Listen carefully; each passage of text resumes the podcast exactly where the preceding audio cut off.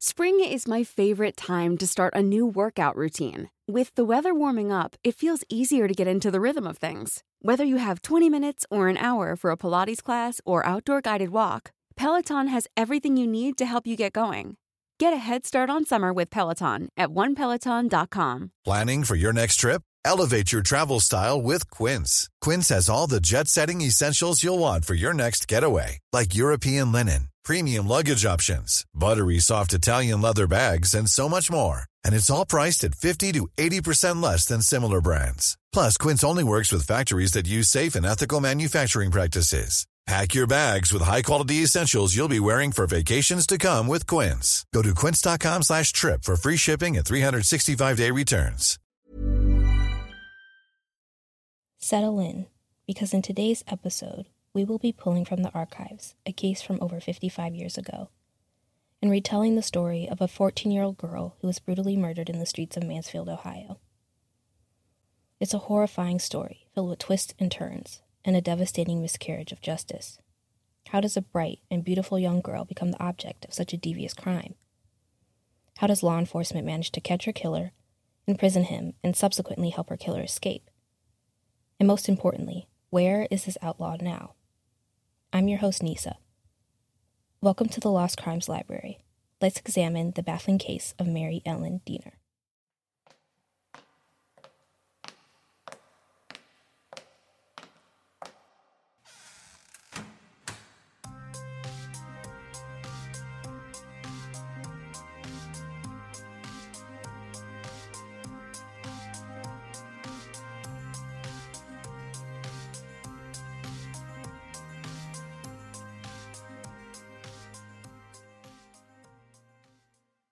Mary Ellen Deener grew up in Mansfield, Ohio, a small town about 65 miles from the bustling city of Columbus.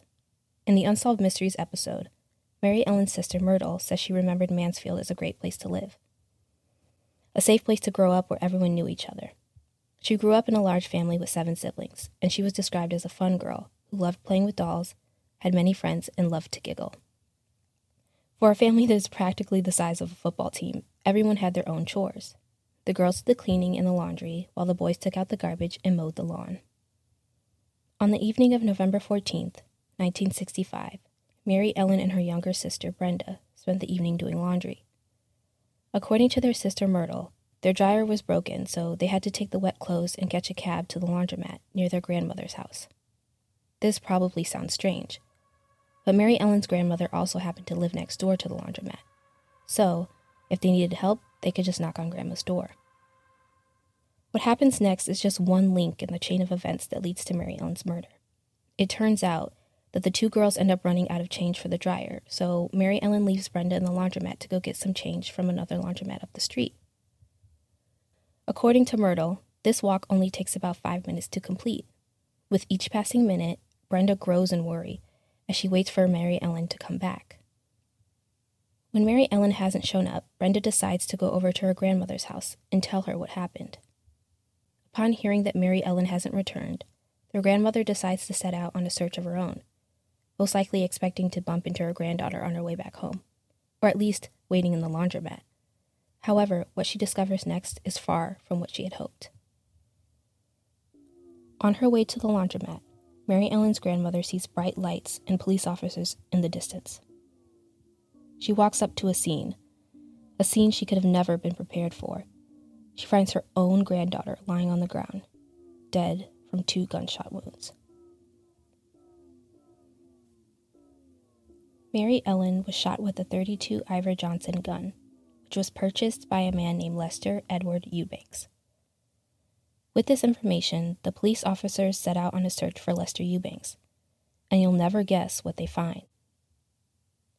According to the intel from an informant for the police, Lester Eubanks was seen in the area earlier that night before Mary Ellen was killed. In the episode of Unsolved Mysteries titled Death Row Fugitive, Mary Ellen's sister Myrtle remembers Lester Eubanks as someone who, quote, appeared to be a loner, end quote. He would walk around with nunchucks, swinging them up and down the street. Lester Eubanks, like Mary Ellen, grew up in Mansfield, Ohio. He was considered a likable guy who could fit in anywhere. He was charming and relatively unassuming. But that was all a facade, a cover story for who he really was. On the night Mary Ellen was killed, she saw the real Lester Edward Eubanks. You see, Lester Eubanks was what we would call a sexual predator today, but the creepy uncle back in the 60s. In 1959, he was charged with aggravated battery on a minor female, and in 1965, he was charged with attempted rape and then subsequently released on bond. The following Sunday morning, cops pick up Lester Eubanks for the murder of Mary Ellen Deener. They conduct an interview in which Lester admits to murdering Mary Ellen and provides a written confession. This is an excerpt from the statement. Quote, I walked past the laundromat. I saw a girl in there. She was a colored girl, but I didn't know her. I kept walking. I then heard someone running, then the running slowed down. I looked over my shoulder and saw it was the girl that I had seen in the laundromat. I kept walking until I got up to the fence by this red house, which was empty. I stopped and turned kind of sideways. She was within arm's reach of me by then. She then said to me, What are you doing there?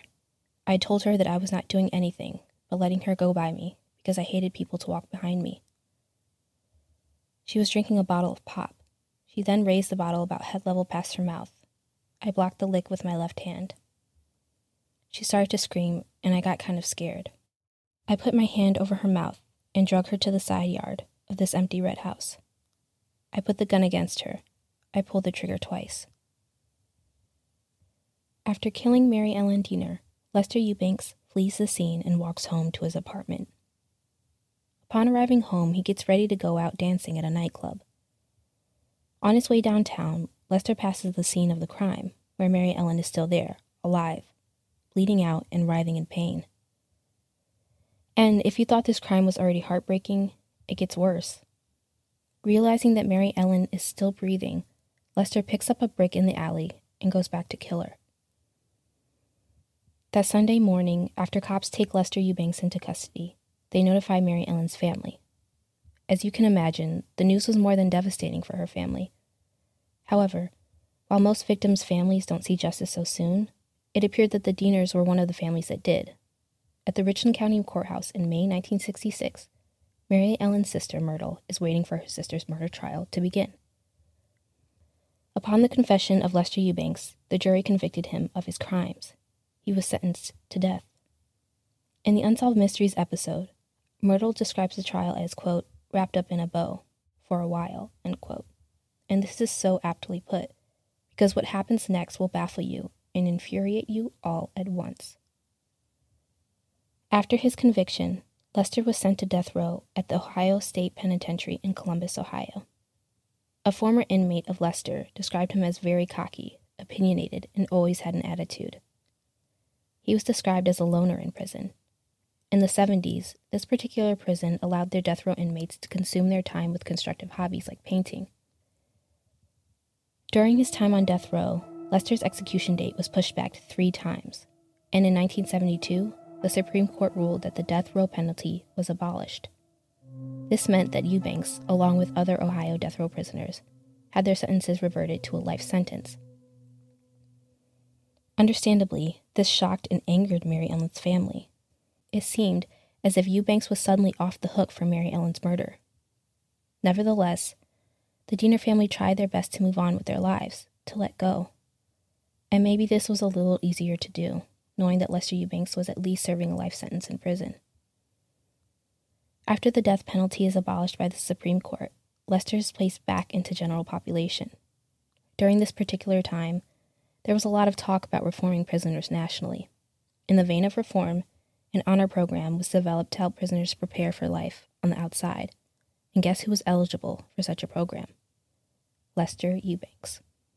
This program allowed inmates, under certain circumstances, to leave the prison. According to the Unsolved Mysteries episode, inmates were allowed to drive trucks from prison to prison. They were also allowed, without the presence of a guard, to go run errands. Apparently, the rationale behind this was to reward prisoners, to incentivize good conduct. And although this makes sense in some aspects, it also seems absurd in others. How could the prisoner system allow Lester Eubanks, a sex offender and murderer, to participate in such a program that allowed this much freedom. December 7th, 1973, eight years after Mary Ellen's murder, Lester is allowed to leave the prison. You see, he, along with his fellow inmates, are going on a Christmas trip as part of a furlough program the prison has. Lester Eubanks is given the opportunity to do some Christmas shopping for his family before he must report back by 2 p.m. So he sets out in civilian attire. If you're like me and thinking this is the worst idea ever, you'd be right. For one, these inmates are permitted to break from the group. Not only that, but they don't even have to be chaperoned by the guards. I think you guys know where this is going. When it comes time for Lester Eubanks to report back to the agreed upon meeting place, Lester is nowhere to be found. Guards began frantically searching for Lester Eubanks, but it was too late. The man who somehow escaped the electric chair three times was now escaping his life sentence. Again, the Deener family is met with more bad news, and just as before, they are rightfully shocked and angered at Lester's second escape from justice. No one knows how Lester Eubanks escaped from the shopping center that December day. It is doubtful that this escape was not planned. According to the Unsolved Mysteries episode, prior to his escape, Lester was visited many times in prison, and his visitation list was startling. Prior to his escape, his visits escalated from once a month to once a week. This casts some suspicion. Did these visitors help Eubanks escape prison? One theory is that a family member successfully helped Lester escape during the shopping trip. However, when his family was contacted, they refused to help police or offer any information that could help determine the whereabouts of Lester. After Lester escaped, a local warrant was issued against him. The federal government also took out a federal arrest warrant for Eubanks. This meant that if he was found anywhere in the United States, he would be arrested and placed back in prison. However, despite a massive manhunt, there were no leads to Lester Eubanks' whereabouts for 20 years after his escape. In December of 1993, 20 years after his escape, when a detective becomes curious about the progress of Lester's manhunt and checks up on the wanted case, he discovers that there are no warrants to be found. This is baffling, not to mention a grave error by the justice system. If there aren't any warrants, this means if he was ever stopped during a traffic violation, or worse, there was no way for a police officer to know that he was a fugitive, and he would have been let go. Some write this monumental mistake off as a clerical error, but this is incredibly hard to believe. How do you let a sex offender and a murderer escape for the third time? On September 10th, 1994, the TV show America's Most Wanted broadcasted an episode on Lester Eubanks, and you'll never guess what comes of it. The night that this episode premieres, a woman claims that she knows Lester. You see, they were buddies from the 70s, and apparently Lester was once living with his cousin's widow, Kay Banks, back in Los Angeles. On October 28, 1994, Kay Banks heard a knock at the door. It was the Los Angeles Police Department. They were sent by Ohio detectives to question Kay Banks on her knowledge of the whereabouts of Lester. Kay told detectives that Lester lived with her in Los Angeles, but he no longer lived there. Kay Banks was originally from Ohio and was married to Daryl Banks, Lester's cousin. But it turns out that Kay and Lester's relationship truly began during Lester's prison sentence. Lester and Kay were pen pals.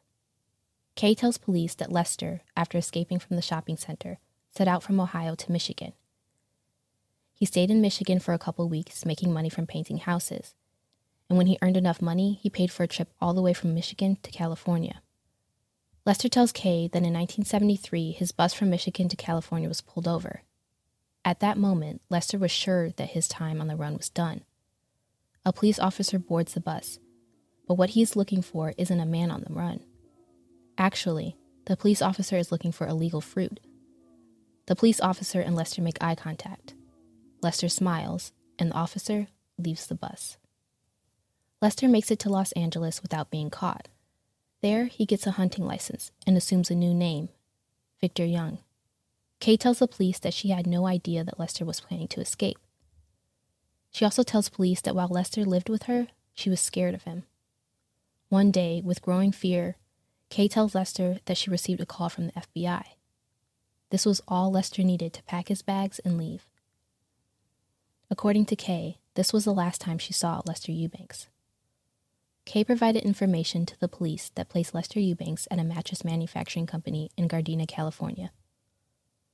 When police go to check it out, the former owner places Victor Young, aka Lester Eubanks, at the facility up until 1986. LAPD worked with the case until 1996, but the case eventually met a dead end. In 2003, Michael Vinson, the lieutenant of Ohio State Highway Patrol, heard about this death row fugitive case, and he began his search for Lester Eubanks. In his search, he found files that revealed Eubanks's communication with family members, particularly his father. It turns out his father was the only living relative in Mansfield, Ohio. So, in the summer of 2003, Michael Vinson visited Eubanks's father to try to uncover the whereabouts of his son. However, Eubanks's father refuses to talk about his son, so Michael Vinson and his partner leave Eubanks's father's home, sure that Lester's father knows where he's hiding. And that same summer, an informant comes forward claiming that she was actually at Eubanks's father's home when his phone rang, and she believes it was Lester on the other end. You see, Eubanks's father claimed that he was speaking to his son who lived in Alabama, painting houses for a living. According to Lieutenant Michael Vinson, this seems like a credible lead. After checking for the locations of all of Eubanks's siblings, none of them were living in Alabama at the time. And after getting a subpoena for Mose Eubanks's phone records, the records revealed that several calls were coming and going to a center for troubled youth. Apparently, there was a black male that fit the description of Lester Eubanks who was working at this youth center. Not only that, but this man had no driver's license, and his social security number kept coming back as a false social security number. Could this man be Lester Eubanks? This man in question is long gone before Lieutenant Michael Vinson can pursue this possible lead. This is disheartening.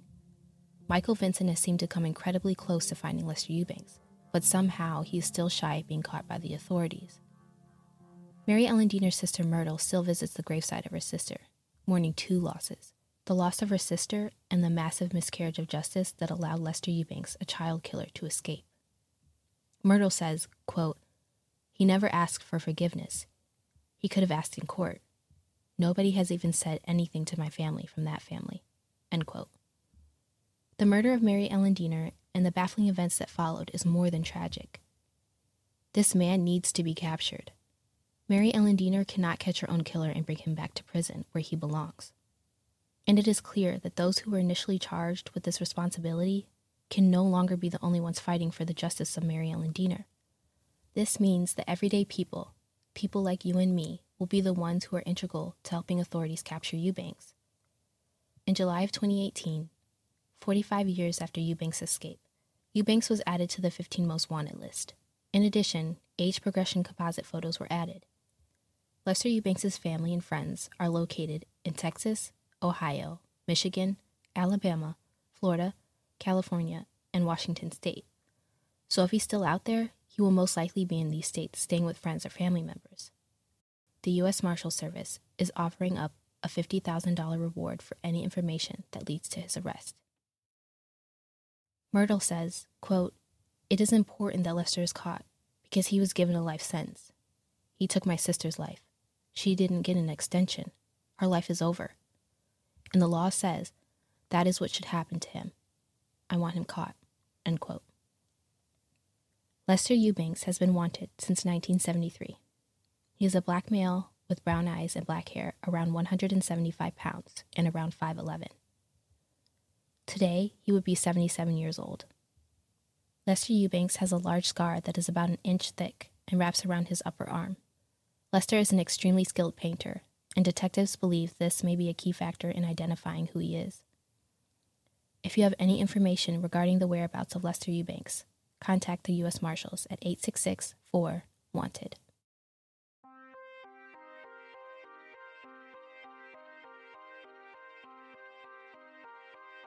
If you'd like to listen to more episodes of the Lost Crimes Library, you can find it on Spotify or Apple Podcasts. Remember, sharing is caring, so make sure to share this podcast. And don't forget to subscribe so you won't miss any new episodes. This episode was written and hosted by Nisa Henderson, and it was produced by Channing Tabb and Nisa Henderson.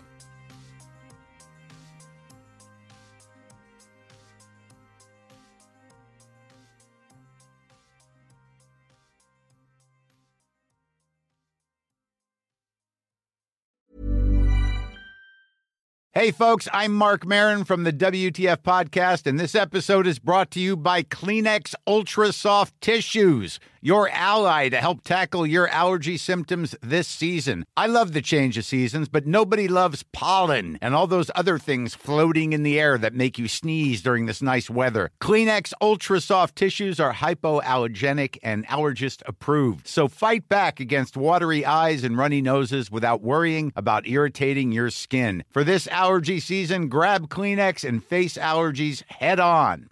Planning for your next trip? Elevate your travel style with Quince. Quince has all the jet setting essentials you'll want for your next getaway, like European linen, premium luggage options, buttery soft Italian leather bags, and so much more. And is all priced at 50 to 80% less than similar brands. Plus, Quince only works with factories that use safe and ethical manufacturing practices. Pack your bags with high-quality essentials you'll be wearing for vacations to come with Quince. Go to quince.com/pack for free shipping and 365-day returns.